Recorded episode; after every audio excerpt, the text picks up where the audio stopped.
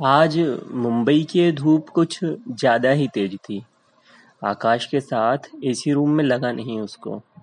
वहाँ वक्त यूँ ही निकल जा रहा था और यहाँ सड़कों पर हर एक पल महसूस कर सकता था वो।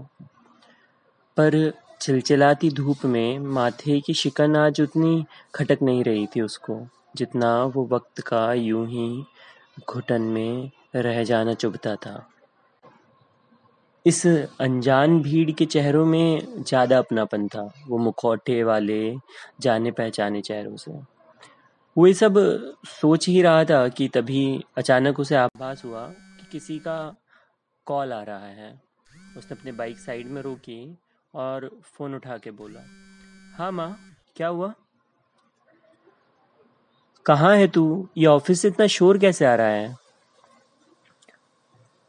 अरे माँ, अब बताओ ना क्या हुआ, फ़ोन कैसे किया?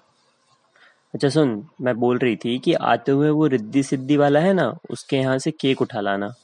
मैंने बोल दिया है, वो हैप्पी बर्थडे का मैसेज लिख देगा। हाँ माँ, याद है मुझे। चलो अब रखता हूँ, एक ज़रूरी काम है, मैं ले आऊँगा।